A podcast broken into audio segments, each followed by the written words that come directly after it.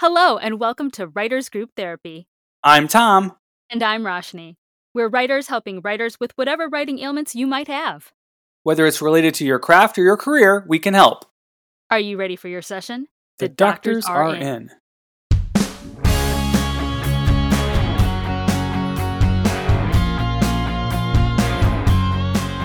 Wow. It has been a year, and the year's not even done yet. A year a since of... we've been podcasting in quarantine, kind of. Well, I mean, we've been podcasting for a while, but I mean, I feel like even in the depths of lockdown, we've had a lot of stuff going on. You and I. Yeah, you know, people talk, talk about quote unquote lockdown like nothing's going on, but we've interviewed so many people that are making movies, that are writing movies, that are you know doing you know the books and, and, and events and webinars and everything. It's been really actually pretty pretty busy year surprisingly. Yeah. you got to do something while you're at home. Man, and while all of this is happening, very quietly on the scene, your game has launched. We've talked about oh, your word yes. game over mm-hmm. the, the past year or so, but now it's actually available. Yes, Word Wordcursion is available on Android, soon on iOS. Yeah, Word Wordcursion. It's it's exciting. It's out there. Um, I haven't really done the full blitz of marketing yet because we're just kind of tying up loose ends uh, and getting the uh, Apple version out. But it is it's being played all over the world uh, by people now. So we've actually never really talked about your game on podcast, and I feel like I know so much about it because like I've talked about it with you all the time. But so why did you decide to create a video game, and why this particular type of game? You know, I know you were kind of focusing yeah. on maybe doing you know, animation or a tie-in with, you know, an animated project. So what happened? Yeah. Well, that's what happened. There was an animated actually it started off as a game. I had a game idea and this was back in like 2000, I want to say 2009, 2010. And oh, it was wow. a big Yeah, that's when I had my first game idea. And it was a CGI kind of open world game, you know, where you have uh, massive adventures and things. And obviously that's a really big project to do as your first game out. So I kind of came up with the idea, kind of wrote it out and kind of shelved it for a long, long time. And then um, I played a lot of uh, Words with Friends with uh, with some friends of mine. I and call it Words the, with Frenemies. frenemies, Words with, yeah. And I don't know about you, but I really started to get bored with it. But I kept playing it because I have this one or two friends that we like kind of chat through it. So it's kind of a social thing. But I just got kind of really bored with it. And I was like, God, can we come up with something more exciting that we could play? And that's where the idea for Wordcursion came up. It's basically trying to create a, uh, an exciting word game, something that's challenging, that's dynamic, uh, that kind of incorporates a lot of cool strategy games that you know I grew up with, like Scrabble and Risk and Boggle and Stratego, Othello, all these games that take a lot of uh, word and and strategy uh, and kind of blended them all together in kind of a game smoothie of strategy and word games, and it kind of became Wordcursion. And uh, it's been two or three years now that I've been working on it. And even you and a bunch of people came over to prototype test a version of it that I made physically. Like I made physical little tiles and everything. And it's been a great process. Yeah. yeah. You guys had a lot of good feedback. You really helped shape the game, how how it changed from that point to the digital point. I wanted to create a game that I thought people would enjoy playing, that would be fun, that would be competitive, that you know wouldn't be the same playing the same tiles over and over again the same words. And so um, if i had to describe it on a it's a visual thing i had to describe it on a podcast. Basically it's a competitive head-to-head word find. So you have a grid of 10 by 10 that have blocks that have letters in them and you can make words anywhere on the board in any direction in any length up to well three letters and up. You have to at least three letters. And you want to take over the board. When you make a word uh, you you take over blocks of territory and you can you can actually take over territory you can take your enemy's territory away so you can kind of go back and forth and it's very uh, combative. And so it's been really exciting to see how it's evolved and uh, so far the response has been great. Um, it's just been a limited launch for, for so far but we just recently launched it um, open all over the world on android. It's on google play. Of course we'll put the link in the show notes. And uh, eventually and, and hopefully very near soon it will be out on, on apple ios it better be, or I can't play it. yeah, that's that's why I haven't really pushed the the marketing launch yet. Is because Yeah. it's really a social game. You really have to play against people um, in this version, Uh, so I want it to be available on all the platforms because otherwise, be like, oh, I want to play this game with you, and you'd be like, oh, I can't because I'm on an iPhone. I want it to be, yeah, it, it really needs to be launched fully. Eventually, I mean, this is just the first iteration of it. You know, it's what I could accomplish with the resources I had um, and the developers I was able to find to help me build it. Uh, but I have great, you know, plans for it to create, you know, multiple different game scenarios. I want to play, uh, have timed puzzles and, you know, more power ups and things. So it's really just a stepping off point. So hopefully we'll get a, a nice, uh, solid launch and then be able to continue developing it, you know, for years to come and putting lots of cool features into it. I want it to be my goal for it. Really, my goal is to have it become like an e-sport for the Scrabble crowd. You know, something mm-hmm. really visually competitive where you can play online. Um, I'd love to do. I always wanted to launch it at E3, which is the big entertainment electronic expo in LA, and that got put on hold, of course, because of the pandemic. But you know, I always wanted to do it like a live, like battle, like royale in uh, of the game in person, so people could see the game being played on a stage with like really good competitors and so that was kind of my dream to launch it, but it's going to be a little lower key launch than that. That's cool. Mm-hmm. I was going to say, two years. I feel like that's actually a really short lead time for game development. I mean, at least, I mean, at least most games I've heard of take like, you know, five, ten years. Well, this is a very, it's a very simple game. When you look at the board and you look at the controls, it's a very simple game. I mean, there's uh, programming behind it, obviously, that is more complex it doesn't have you know lots of characters it doesn't have different environments and worlds and, and battles and things like you know there's no weapons or swords or upgrading or any of that kind of stuff. It's just making words on uh, out of letters and um, being creative in how you do that. It, it, actually took longer than it should have. It originally was supposed to the first developer i hired said it would take three months and after uh, harassing him for a year he didn't he didn't really finish it he never got really polished and i had to find another developer to take it over mm-hmm. basically started over. And that guy did a great job and did get it done in about three months. And then we had testing and fixes, and uh, then some delays for other reasons. Uh, Facebook in general is kind of tricky to get approved with. Yeah, there's a. It's been a learning experience. Let's put it that way. It's uh, it sounds like it should be it sounds like it should be easier and then some on some sides you think it should take longer but I was actually really impressed with how fast it was put together by my current development team. They did a great job. So, like, what exactly did you learn? I mean, obviously, you know, be be wise in who you pick to work with, but I mean, as far yeah. as developing a game, what what would you have? What did you do right, and what would you have done differently now that you've done it?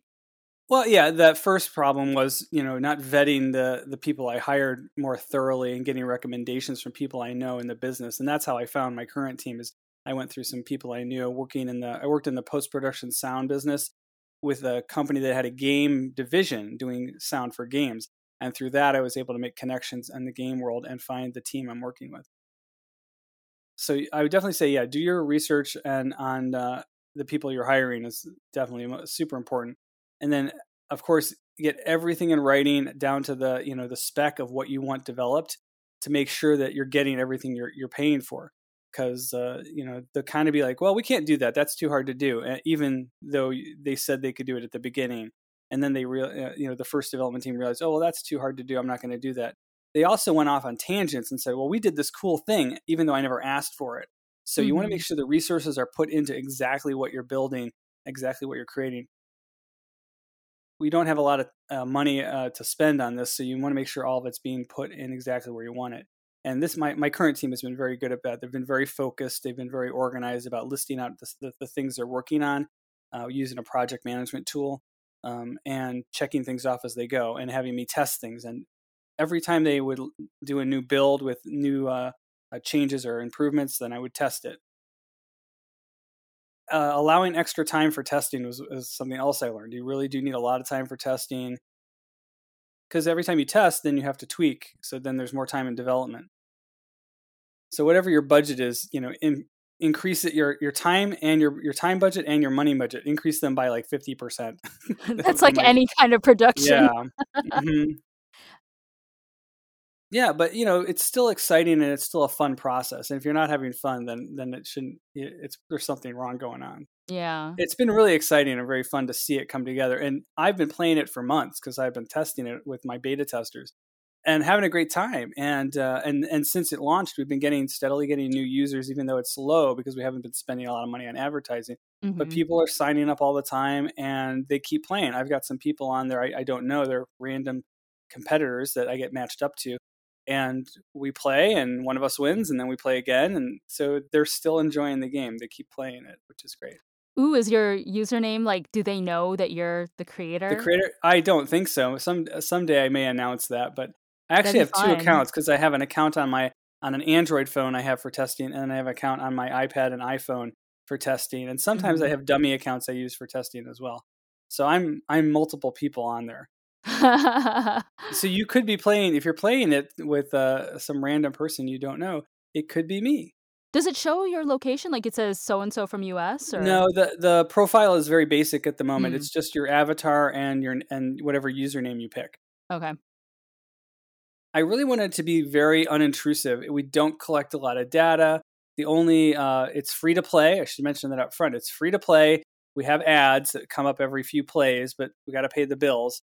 And uh, they're pretty non. You can actually, after a few seconds, you can kind of skip out of them, so it's not bad. I hate those. So I, I know how much people hate those ads, but but uh, you, you got to you have to pay it's the necessary evil, yeah. Yeah, and eventually, um, the, you know, in a in a future version, you know, hopefully not too far down the line, we are going to monetize it so that the people have the option to pay, you know, two or three dollars to get rid of the ads. You can, you know, so that'll be an option. I always like that when I really like a game. I like when I can say, fine, I'm going to keep playing this, but I don't want to see your ads anymore. I just want to play the game. And uh, eventually, you know, there'll be new features and stuff to make that really worthwhile. Was your development team like I mean, I obviously by the time you went to the second one, you already had it figured out. But was your development team ever really part of it? As far as like, like I mean, I'm just wondering because a game is such an involved thing. How do you know you even have a good idea on your hands? Well, I knew I had a good idea on my hands when I had a bunch of developers all want to. Uh, I my first round, I had to interview like half a dozen different developers, and they all really mm-hmm. liked the idea. Of course, we signed non-disclosure agreements and everything to do that but yeah. everyone liked it. Everyone they really wanted to work on it. Oh, good. Oh yeah, people really thought it was a great idea. It was one of those head slappers. Why didn't I think of that idea kind of thing? So I knew it was a good idea from the beginning. And we've already had two publishers. Well, one publisher express interest interest in the game, and we're talking to another publisher in Europe about the game. You know, the fact that people are are willing to look at it as far as taking it onto their platform of you know where they have millions of users um, would be fantastic. That would be a huge boost to the game instead of having to do it all on my own. Yeah. Plus, publishers bring um, expertise to the table. They have, uh, if they they have uh, history, they have um, besides just having a base of users, they also have marketing and and uh, experience monetizing and how to build those systems and how to organize it and market it. Mm-hmm. So yeah, so finding a publisher would be a, a big uh, leap forward for the game. But if we do it on our own, that's fine too. That's awesome. That's awesome. It's been a really, really exciting process, and you've been with me through it all whole time, pretty much kind of behind the scenes here. You've seen it happen, and uh, you know it's been frustrating at times, but it's also been pretty exciting. It's it's really exciting to think that like I can't believe that was just two years ago when we had the board game night, and you know we were like turning over paper tiles to like try it out, and then you know even the early builds and stuff like that, and um it's yeah, it, it's funny because I can't even remember how to play Words with Friends because it's been a long time. Because I remember getting frust- I remember getting frustrated with it. I I call it Words with Frenemies because I would walk away from the game and then you know you're playing random people. They would be really pissed at me for not playing for like a day or two. Oh, yeah, so, some people are, yeah. And I just after a while I'm like, I'm sorry, I have other things to do. Like I can't sorry I didn't do it within like 20 minutes and I just got off the the platform. So I mean, I don't mind playing a game like that as long as everyone's friendly, but people weren't friendly with me. So yeah, some of the feedback we've already had on it is nobody's playing fast enough. So w- eventually, we'd like to put in a timer or something like a championship mode where you have to play within 30 seconds or something like really push it. Mm-hmm. Yeah, I'm actually not as good as word games as you might think. I mean, I'm making one, but I do that because it challenges me. Mm-hmm and I don't like the idea of a timer on me would be like crazy. I, sometimes I take I take you know five minutes to find my next play because I'm really looking for the best word I can find. Wait a second though. What how long does an actual game take? It can take a while um, eh, because uh, it doesn't have a endpoint that's fixed. Like the goal is to get up to 51 blocks of territory, but because when you play a word on your enemy's territory, you can take them away, it can go back and forth. I've actually played, you know, kind of quote unquote the last move with uh, with another player a dozen times before somebody finally gets over the the finish line. Mm-hmm. So it can take uh, quite a few moves. Huh. That's my big project, and we've talked about your book. It's out there in the world. You're doing. You're working on the audio version now too, right? So here's what's going on with Heir of Amber and Fire, which is book one in the Kingdom Legacy series. It came out in March. I, for some reason, I just like to launch projects in March. I don't know what it is, but um, because I launched uh, Expat also in March of last year. Oh, hmm. You know what's funny is I did not realize with a book launch because it's my first one that you actually have to give a lot of time to a book launch so around January-ish, I started contacting different podcasters, different bloggers, stuff like that. Like, hey, would you want to review my book? I got a few hits, you know, sent out the book. And obviously, yeah, I get it. Like, it takes a while to read a manuscript. But Yeah. when I started re- doing the research again, and I think because I'm used to the film world, right? You don't contact people until like a month or two before the film comes out. Why would you not do that with a book? But they have longer lead times. And so I probably should have started marketing way, way earlier because it's at least four to six months of a lead time before the launch for them to like read it and review it. So it's a little slow going. I learned a lot with this one. And also, I think I just need to have a little bit more of a catalog out there. So I'm working on book two. Uh, as far as the audio version goes, I was working on it. However, I've just been swamped with other projects, like basically the day job stuff. So I'm doing a lot of audiobook narration, but it's not for my audiobook. Not your book. Oh, okay. so I think after I finish up a couple projects, if there's nothing on the the docket, then I will be able to finally focus on it and Yeah. you know get book one audiobook wise done. with with my game, I had you know people who have been in the business for years helping me. You kind of did it all on your own. Did you have any like mentors in audiobooks that, or not audiobooks, but in pro writing prose and novels and fantasy, young adult fiction and marketing it You mean you? publishing? Publishing. That's what it's what called. what's the word? Did you You- have? Yeah. Did you have help there? Not really, because I any kind of like quote unquote mentorship I've picked up has been just like conversations with friends. Like actually, uh, Tim, who we had on our podcast a couple weeks ago, he was great. He's an indie author, the the horror novelist. So we've discussed, you know, a few things back and forth as far as like self publishing. Anything else has just been stuff I've either like Googled myself or stuff I've picked up as I've worked with indie authors and just kind of observed like what they do.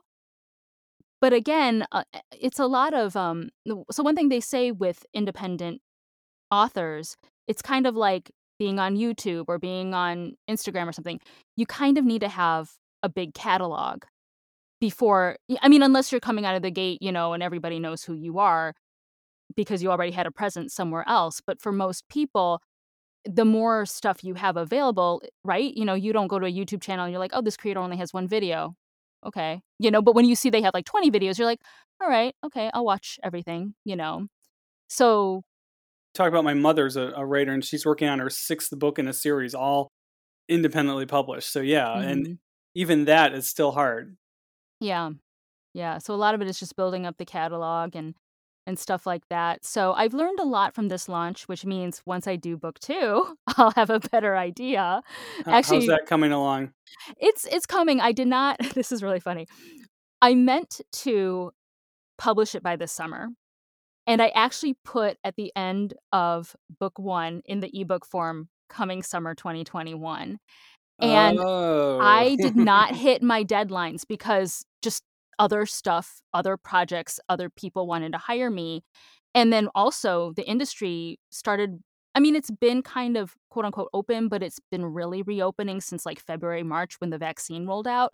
And it wasn't a trickle, it was like a floodgate opening.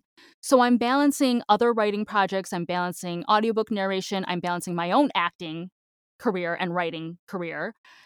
it's something had to give and I just I don't have time, which is really sad. So I'm about maybe 30,000 words and I want to get up to at least like 60 65 and that's first draft.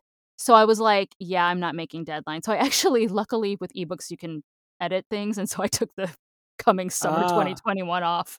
With your with your first book though, did you write that all during the pandemic, or did you start it before the pandemic? Heir of Amber and Fire I actually wrote during the pandemic. I think I started it I want to say like May-ish, April May-ish, you know, and then Okay. I want to th- I'm trying to remember when I gave you the first draft to look at. Was it in the remember. summer? Yeah, It's I mean all it, blurred together. it's one big year, you know. Um but yeah, I did write that all during the pandemic and I had the Oh, time because nothing was happening, you know? and now and now it's like you've got this uh, this author thing going, and suddenly everything else is coming back. So yeah, so you're Oh, yeah you're re- ha- really having to juggle now. it's a it's a lot of stuff. I don't mind it. I'm glad for the work. Like honestly, I have to say as far as the pandemic and lockdown went, we were really lucky. We were so so lucky. Like I'm not complaining in that respect, but like it is a lot to balance because I'd never had to balance all this before. So, I don't know. if anyone has time management skills, please let me know. Any tips? So when are you going to write the screenplay for the for the movie version? You know, I was thinking like it could be a good audio drama. Oh, another podcast. Why not? I mean, the only thing with fantasy is, you know, think of how much you're spending in production to make a fantasy look good on screen. Oh yeah, definitely a bigger budget. Yeah, but you could you could, you know, make it a podcast, easy peasy. That's probably going to be down the line. Honestly, there's just too many other things taking my attention right now. So, which makes me sad, which I, I was really hoping to meet that deadline, but I I'm learning to be gracious with myself also and, and say, okay, if I can't if I can't make that, it's okay to kind of fudge things a little bit, you know? Yeah, there were all of those uh, kind of pandemic resolutions, like, well, since I've got this time, I'm going to do this, this, and this, and then we didn't Mhm. do that, or some we did some of it, and now that you know the light at the end of the tunnel is here, and we're going to have to go back to our full time schedules and what have you. Then we'll have that quote unquote excuse to not do stuff, you know, Yeah. which I yeah, it's kind of like, oh, now I can use that as an excuse. You know, if you're going to write, you got to keep writing. You know, I will say with with the novel writing, I mean, obviously any writing in general, but it's really hard to I, I kind of feel like if I was gonna do this again, that I should just block off a month and like not see anybody. So I've been working on this novel since January, and it's really hard when you put it down for a few days and you come back to it. Cause then you're like, oh yeah, why did hmm, okay. So it's kind of one of those I feel like I would be better served to just take a month off of life and go hole up in a cabin and just hammer it out. Yeah, we had some members of the writers group had done some of those um, weekend writing marathon kind of things, wasn't it? I know a lot of people do that NaNoWriMo thing in Ah, November. yeah, it's one of those things. Yeah, Yeah. basically try to crank something out in a few days. I mean, you can you can do it. You can totally do it. I will still admit I am a pantser. I am not an outliner. And so my characters are getting into all sorts of weird stuff right now. But it's okay. it's fine. And when I send it to you for editing, you're going to be like, eh? It'll be great. Trust me, you'll love it. cool. Well, people can get your book now. So uh, if they're looking for some summer reading, where can they find it? Oh yeah, you know what? So it is available on Amazon and Barnes and Noble and pretty much anywhere you buy like Apple Books, you know, anywhere you buy ebooks. And this is exciting, the print version is now available. Ooh. So oh, I didn't know about that. That's the first time I heard about that. Yeah, so the ebook launched in March, but the company I'm going through didn't have a print option, and now they do. So it should be, well, by the time this airs, it should be available. It's in the like, you know, still printing it out phase. But yeah, so if you're on Amazon or Barnes and Noble or wherever, there should there's definitely the ebook option and very soon there will be the print option so i'm excited about that For those of you who want the classic version, it's you know it's surprising how many people have said oh i don't want to read it on an ebook reader or i don't have one and i'm like Really? really i thought everybody but no it's surprising how many yeah well, as as your friend, I would want a hard copy version so I could get it autographed. Ooh, well, that could definitely be in the cards. And here's another thing, guys. If you don't want to buy it, just request that your local library gets the ebook or print version. That would actually mean a lot. So if you don't want to buy it outright, ask your local library to download it for ebook or buy a printed copy for their library. Excellent. Yeah. Yeah. Heir of Amber and Fire on Amazon.com or Barnes and Noble or wherever.